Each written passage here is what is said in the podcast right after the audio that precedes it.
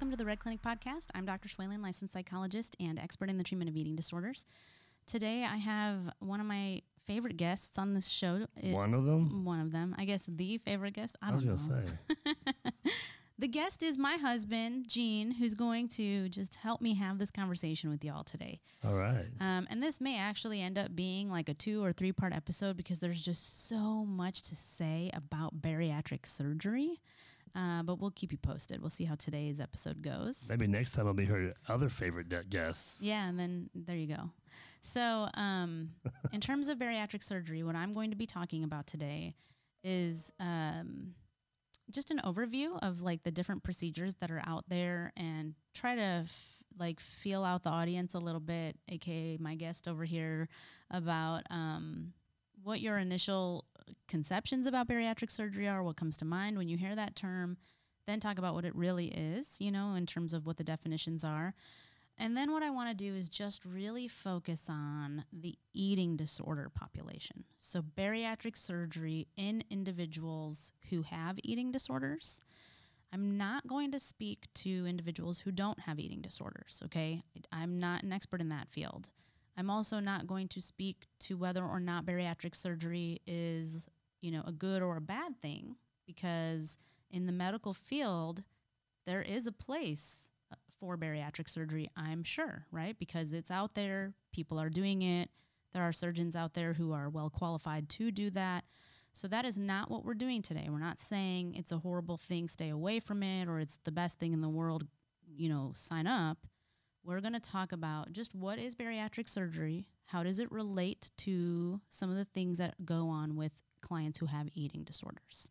Okay? Yeah, sounds good. All right, so what do you think bariatric surgery is? Well, just from what you said, I mean, there's, um, you know, I Googled bariatric surgery and I just put the word bariatric surgery in there. And the first thing that came up, well, let me rephrase everything that came up had to do with weight loss, Okay. weight loss pills, weight loss this. So it's all obviously about weight loss.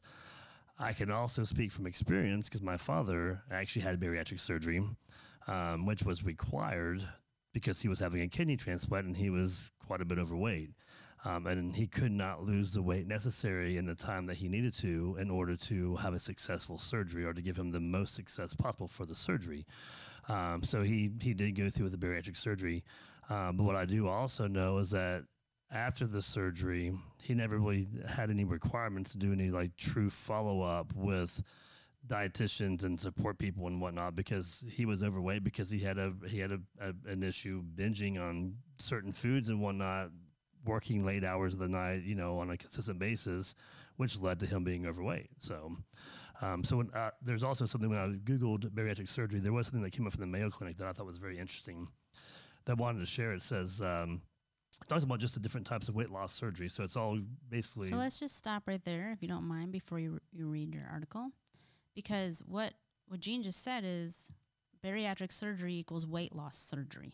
Okay, and in the Red Clinic, I mean, those are buzzwords, right? For for eating disorder clients, those words are music to their ears. And so, weight loss surgery is currently the way it's marketed. It's currently the way that um, people have that like equal connotation. Oh, bariatric surgery is weight loss surgery, or they've never heard the term bariatric before, but they know what weight loss surgery is, right? So it's weight loss surgery, not bariatric surgery, okay? So, you know, we spoke previously on uh, different episodes about diet culture and the thin ideal in our society. And so, weight loss surgery is very much in line with the thought process of American society, right? Who values the thin ideal, who, you know, who's constantly looking for the next fad diet, the next pill, or the next quick fix. And weight loss surgery, right? When bariatric surgery is advertised as weight loss surgery, essentially meets th- those requirements. It's that quick fix for a lot of people who are very desperate in how unhappy they are in their own bodies. Yeah, that makes sense. It, it's kind of funny because when I think of you know weight loss surgery and insurance companies going to actually pay for this, I'm like, man, why don't they just pay for me to go to the gym, man? Because if I can me a personal trainer, I would definitely utilize my insurance for that. But um, some of the weight loss surgeries, when it comes to some of the things you're going to probably talk about, you know, I don't know all the different types of bariatric surgeries there are, but I do know like there's like the band and there's like some sleeve type of thing, and I, I know one of them encompasses like getting some of your intestines cut out and whatnot, which is, I mean, why would somebody want to do that? Um, but you know, the Mayo Clinic, you know, obviously people, you know, they respect what comes from the Mayo Clinic or WebMD and whatnot. It's a medical website, and it says that um, you know, bariatric or gastric bypass and other weight loss surgeries, known collectively as bariatric surgery, involve making changes to your digestive system to help you lose weight. Bariatric surgery is done when diet and exercise haven't worked or when you have serious health problems because of your weight. So I can understand like serious health problems because of your weight. You know, there may be some medical reasons that that could be done, but when diet and exercise hasn't worked, I just think about, and again, I, I'm just, you know, a, a layperson here, but I just think about if it hasn't worked, then is is it me that's the problem? They haven't worked because it, maybe it's the diet itself, or maybe it's me, or maybe I just didn't do the right things. Well, what you just did though is you just connected, right? Thin ideal diet culture and why weight loss surgery is such a successful industry. So again, diets are meant to fail us. We're not. It's not scientifically even um, feasible to cut out you know f- full food groups for long periods of time or to sustain uh, very limited and restrictive caloric intake and so these lifestyle changes right that people all think are the answer to weight loss and looking the way i should that's all a part of the diet culture that we live in Again, not thinking about food as fuel and a source of nutrition, but thinking about food as something that's directly related to how I look is where diet culture comes in and how successful it has become. People really believe this stuff. And then again, when you say, why would somebody do that, right? It's because they're, they're at that point where they feel like they're desperate. You know, a lot of people, I do bariatric evaluations all the time. That means a preoperative evaluation. This is a client that comes in prior to surgery who needs to be cleared psychologically in order to be able to go through with the surgery. And much of the time, we are finding that actually there is an eating disorder present, and people are doing everything they can to explain it away. So they may say, well, you know, I've tried every diet in the book, or I am tired of being unhealthy or being winded when I play with my kids. I don't like getting on airplanes and having to buy two seats anymore. I just want a normal life. I want a quality of life, or I want to be around for when my kids grow up. And so, seemingly, it appears that they have such innocent and well intentions to go and do this life changing surgery to themselves. And in some in some ways irreversible surgery, if, eh, depending on the uh, procedure they choose, um, and not really understanding like what you alluded to, Gene, in terms of um, the aftercare that's associated with the post-operative management of the surgery. So let's talk about what the different procedures are. Now, the different procedures are, are confusing if you don't have any experience or background in this. Um, they're so confusing. Sometimes I even just like Google it just to remind myself of what they are, um, because sometimes it, the actual procedure doesn't actually sound like what the name of it is.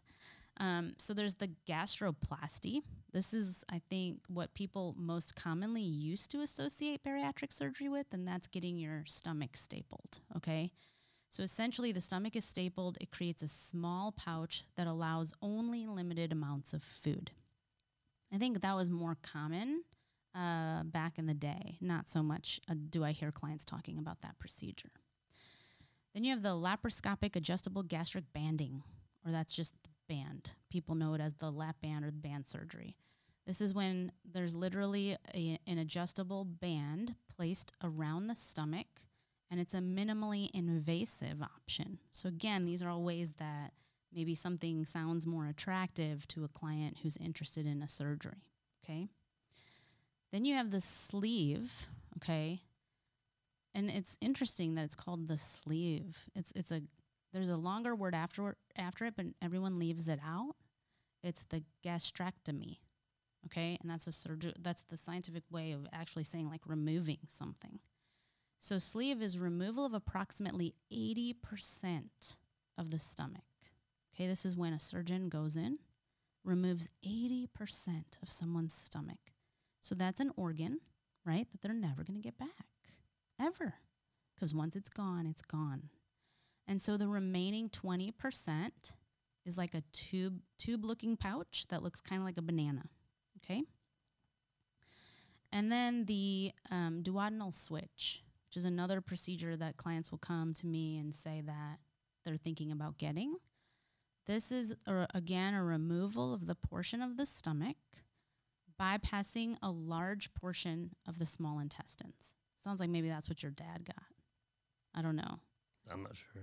Okay. And so those are some of the procedures that are out there marketed as weight loss surgery. So when clients come to our clinic, they'll say, I'm interested in weight loss surgery or I'm thinking about it as an option because I'm so unhappy living in my larger body. Okay. And then essentially, because obesity is considered in our country an epidemic, okay, not a pandemic, but an epidemic, uh, it's been, everyone's scared of it. Everybody is scared of being overweight or obese, whether or not they have an eating disorder, just because in our um, media, social media, in the news, uh, even when you go to the doctor, the first thing your physician's looking at is, well, what's your weight? Where's your BMI? Let's look at your growth charts, all that stuff. And they want to have conversations with you about it all the time. So everybody is so nervous about, well, what about, you know, um, uh, I'm sorry, I can't think of the word, uh, metabolic syndrome. Those are things like, you know, diabetes and being at risk for heart failure and high blood pressure, all the things that everybody knows is associated with being overweight. And so when clients come in and they're saying, I've just tried everything and I'm so unhappy, um, I am thinking about weight loss surgery. Okay. Now, that's a lot of what happens to the clients that walk into the Red Clinic. Was there anything you wanted to add? No, I was just going to talk about diabetes and whatnot and, um, you know, being overweight. I went to the doctor a couple of years ago and, you know, I was, I guess, four or five pounds overweight. What he what maybe I should have been compared to uh, my height and whatnot based on my age and everything, how they calculate everything out. And then the doctor literally just looked at me and goes, "Oh yeah, but I see your veins and you're actually pretty solid and strong and whatnot. Know, you athletic? Yeah, I play tennis. I do this, I do that." he goes, "Yeah, you know, it's probably more muscle mass than anything." And so I'm not really worried about that right now. But he he brought it up, like you know, being overweight and you know, just the concerns. And, you know, now we may have to look at this again because we may have to medicate and whatnot. So that's when I stopped, you know, going back to him because it sounded like ultimately all he wanted to do was find a medical reason to do something medically to me, whether it's medication or something.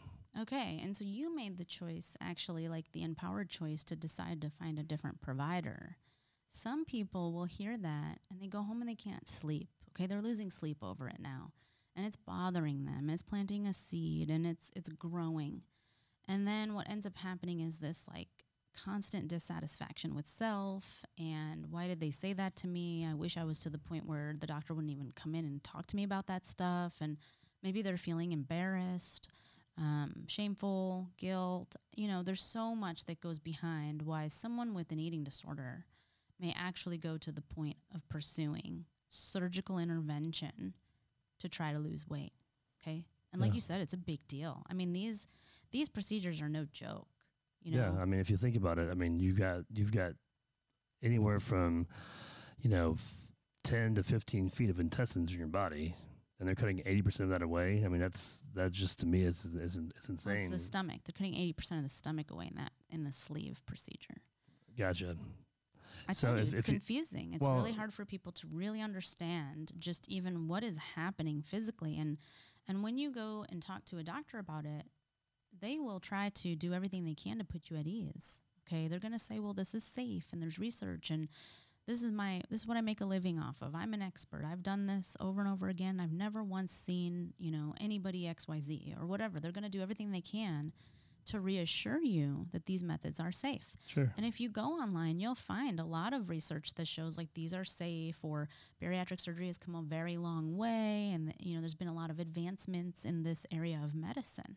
Well, I even saw when I Googled it, one of the top three uh, things that came up was like, you know, go to Mexico and get it done, you know? Well, that comes up too. And I'm glad you said that because I have several clients that have actually gone to Mexico to get the procedure done. A, because it's much faster. There's a lot less um, requirements that someone has to go through in order to be approved for the surgery. And B, because it can be cheaper. Yeah, okay, it's less of a hassle, right?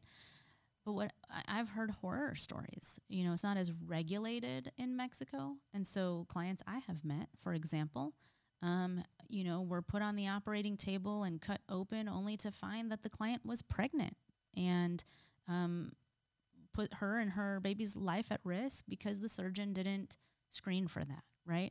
So very scary things can happen when people ultimately try to cut corners. Another example is when a client came back, um, and maybe it was like six months after the surgery, and was feeling some really intense pain and super uncomfortable, so much pain to the point where they had to go to the emergency room on several occasions. And they didn't even remember who the person was that did the surgery on them. And the person didn't really have any contact information because they had upped and moved locations. Okay, so even tracking that person back down who did the procedure was impossible. And so we had to advise her to just get under the care of somebody who understood bariatric surgery, to make sure she followed up with different scans, to make sure that everything was safe on the inside, and then even follow up with a dietitian because nutritionally she was really suffering. Another really good example, you know, a 25 year old female who actually got the surgery done in the United States. Um, but the surgeon did not uh, hit what what are some of the regulations. So this is not very regulated. Um, what I'm talking about is before somebody gets bariatric surgery, most surgeons are going to want um, psychological clearance. Okay. Well, and from what I understand too, it's not even really necessarily in a lot of cases the actual surgeon requiring that; it's the insurance company requiring That's it. That's correct. That's So- correct. And so a lot of insurance companies will say, well, before you can go and get the surgery and have us cover it, um, we want you to have a psychological evaluation. Okay. And so surgeons will explain that to the clients because they know that most. So, why don't you explain most- why that is? most clients are going to pay through insurance. Okay. Um, so psychological evaluation is generally seeked out because um, there may be an eating disorder present. You know, and that's why this topic is so relevant to the Red Clinic podcast. Clients can struggle with compulsive overeating, you know, maybe because of like a traumatic experience that they've had in their life.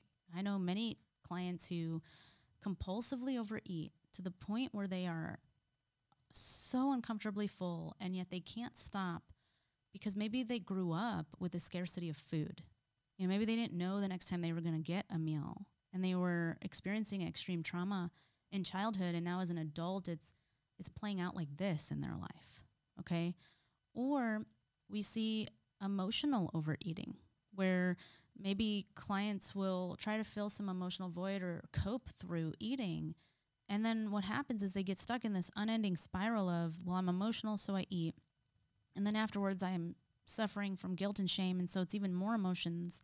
And it's this trap that they're just caught in. Yeah, and just I mean, I know people who are drinking all kinds of sodas and whatnot because they're working late hours and and and they they work, you know, they get very little sleep, and the way they stay up is by drinking soda after soda, and then encomp- encompassed with the sodas ends up being unhealthy snacks that they're just indulging in way too much. Well, not really unhealthy snacks. We try to really stay away from that because really all foods fit. But what happens is the person's body then is set up for a binge. And, um, you know, when people are restricting all day because maybe they're working really hard, um, they feel crashes uh, in blood sugar. And so, in order to spike blood sugar quickly and get that boost of energy, they may choose foods or be more attracted to foods in those moments of like the brain being desperate for just some energy. They choose foods that aren't necessarily long, like long sustaining sources of energy. And so that's where they then, oh, I can't believe I ate that candy bar. Now I feel even more guilty because I understand that I'm overweight or whatever. It's like this unending loop, okay?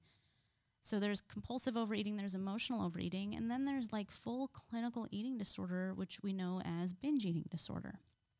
And don't get me wrong, because not everyone who has binge eating disorder actually is overweight.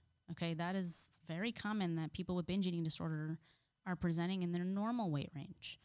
But those that are overweight that do have binge eating disorder may have had many conversations with their medical providers saying, I'm concerned about your weight or I'm monitoring this and I'm going to watch you closely for any need for medication or anything like that because that is how our physicians are trained in this country to be on the alert and always fearful of obesity and metabolic syndrome. Okay. And so when our clients are hearing this nonstop that you're overweight, you know, I've heard I've heard of even um, endocrinologists, you know, finding that individuals may have thyroid dysfunction, and because of thyroid dysfunction, the client has gained weight. So now this is like a hormonal issue, right? That's causing them to gain weight. It's not actually about how much food they're eating. And yet, they'll still recommend bariatric surgery. Does that make sense? Like, I even get really confused about that recommendation. What are we doing to address the thyroid issue? Well, Why do we think that bariatric surgery is going to help this client? So that gets very confusing when I see recommendations like that. But what's even more confusing is when I see, which I do all the time, 15 and 16 year old kids whose endocrinologists are recommending bariatric surgery or who have actually gone through with providing the surgery to 15 and 16 year olds. Okay, so there's a lot there that I could talk about forever. I'll just unpack it, you know, for a few minutes right now. But at, at the age of 15 and 16, someone's body is still very much developing. And so it's really, really difficult to justify an invasive procedure like that. And then what you're ultimately doing to a child that young is um, putting a lot of expectations on them that this surgery is going to be exactly what it takes to change their behaviors. Most 16 year olds are busy eating whatever they want and playing video games, and they don't care about doctors' recommendations. That's pretty normal.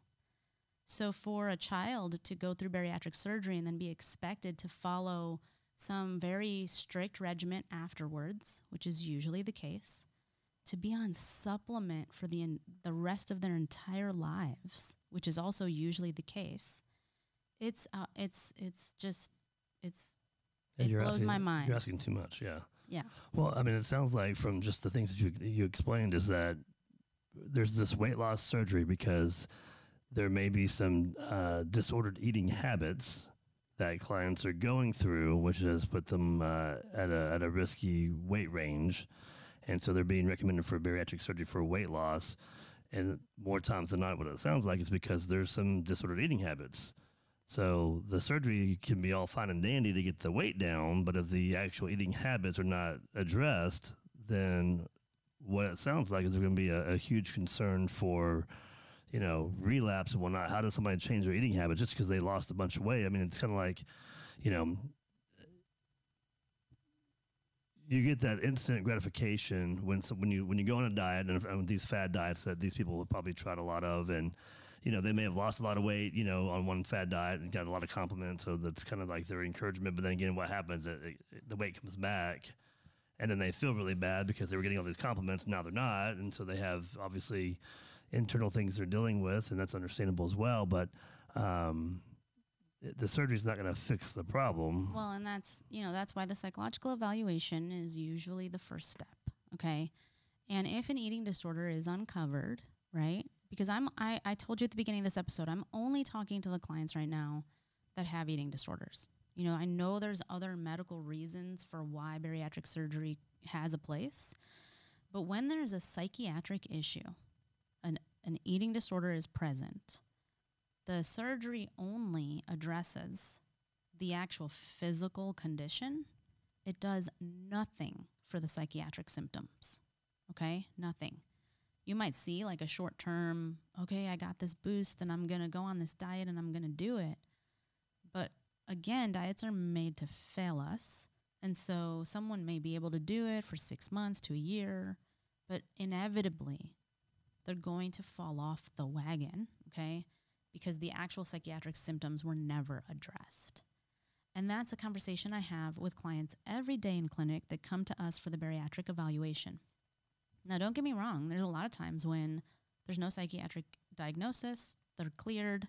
You know, it's a conversation at that point with the client about do you actually know what you're doing because this is a big life-changing thing and takes a lot of commitment there's a different kind of conversation that you have with the client that is not uh, meeting clinical criteria for a uh, psychiatric illness okay um, if you read uh, health at every size by linda bacon she really um, breaks down like tons of research out there that shows you know even without a psychiatric diagnosable eating disorder clients who have bariatric surgery struggle a lot afterwards. Um, there's a huge um, drop in in um, I guess their nutritional status after you take out 80% of someone's stomach. They're eating way less, and so they're just not getting as much nutrition as they used to.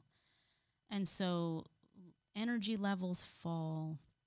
People actually feel quite bad afterwards. Um, but because of all the compliments they might get because of the weight loss and the expectation that life is good now that you've lost all this weight, right? Most people after bariatric surgery won't even complain. They won't let someone truly know that they actually feel pretty crummy and that this isn't all that it's talked up to be. It's much harder than it actually sounds. Okay, so that's that's for anybody going through it. And then there's even some statistics from that book about how the mortality rate of clients who've had bariatric surgery is very high. So people, you know, one year and five years out actually end up dying as a result of malnutrition associated with their bariatric surgery or even other complications that have arisen because of the surgery that they had. So, really being able to live out the requirements of just having some of your organs removed is really, really hard. Well, in looking at the um, the relapse, you know, percentages and whatnot, um, just some things I looked at just really quick was those with diabetes ended up having you know, they they you know losing the weight helped them obviously with their diabetes, and the, but then a, within a couple of years, you know, forty percent of them were back to uh, the same type of um, percentages based on their diabetic uh, you know uh, diagnosis.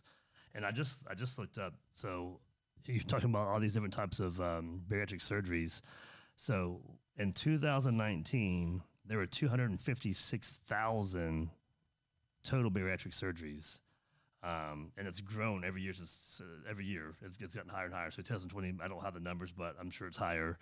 Um, so since 2011, it's grown substantially. So I mean, we have millions of people here in the last 10 years who have had just in the U.S. alone this type of surgery.